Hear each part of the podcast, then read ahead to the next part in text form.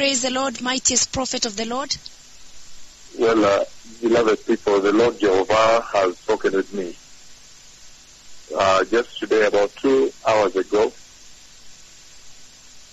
I was seated here in the office here, and then I fell asleep. And the Lord Jehovah, I saw his hand. His hand wrote on what looked like a banner. And he wrote Revelation chapter 11. Beloved people, on this day the Lord Jehovah has spoken with me in a very tremendous way.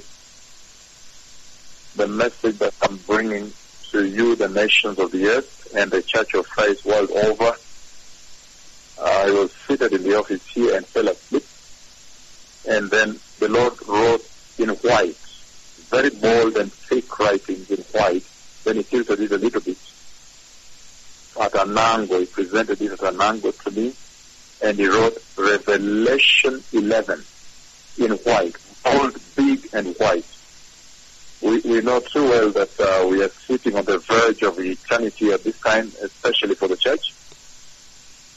And for those who want to come into the glorious kingdom of God. I talk about those who are born again, who have received Jesus Christ as Lord and Savior, people that have dedicated themselves to the pursuit of righteousness at this hour, considering the happenings across the church, in the church landscape, what the Lord is doing boldly in the eyes of the nations right now, and considering the prophetic timeline that the nations have walked into. This, this is the hour at which the voice out in the wilderness has been sounded louder and louder because time is over, beloved people. And uh, today, I was sitting over there in the office and fell asleep. And then I saw the Lord write in bold and white capital letters, and he wrote Revelation 11, Revelation chapter 11. What amazing, what an amazing time we've run into, beloved people.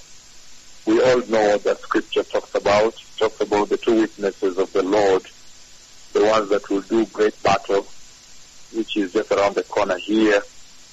I have spoken about the major visitations in which the Lord has introduced me to the adversaries that will uh, be combated by the Lord after the church is taken away.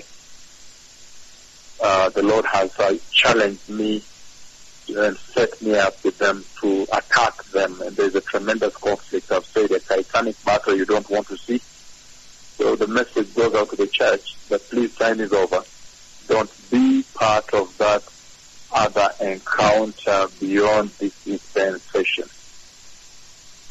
Do whatever at your disposal, whatever you have to prepare, be born again, receive Jesus Christ, the Lamb of God, as Lord and personal Savior. Turn away from sin, repent, prepare the glorious garment you see in Revelation chapter 19, verses 6 all the way to 9.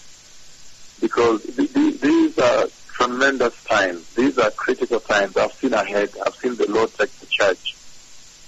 And now you see the Lord has openly revealed his witnesses. In Namibia, he did a tremendous thing. One of them, he made his face very radiant. He totally covered his face with glory.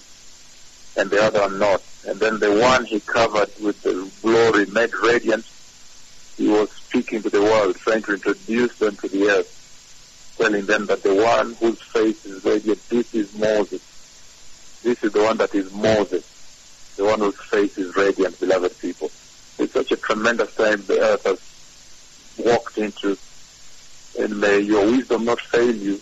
The Messiah is coming. I've seen the Lord take the church, a glorious church, a holy church, and I know that the Lord has sent me to you, the nations, this coming Sunday with a very, very special message that is going to release for the first time to the nations of the earth, especially now that we are here in Bishop Corner towards the coming of the Messiah and the of this titanic battle, a monumental battle that He has set me up with.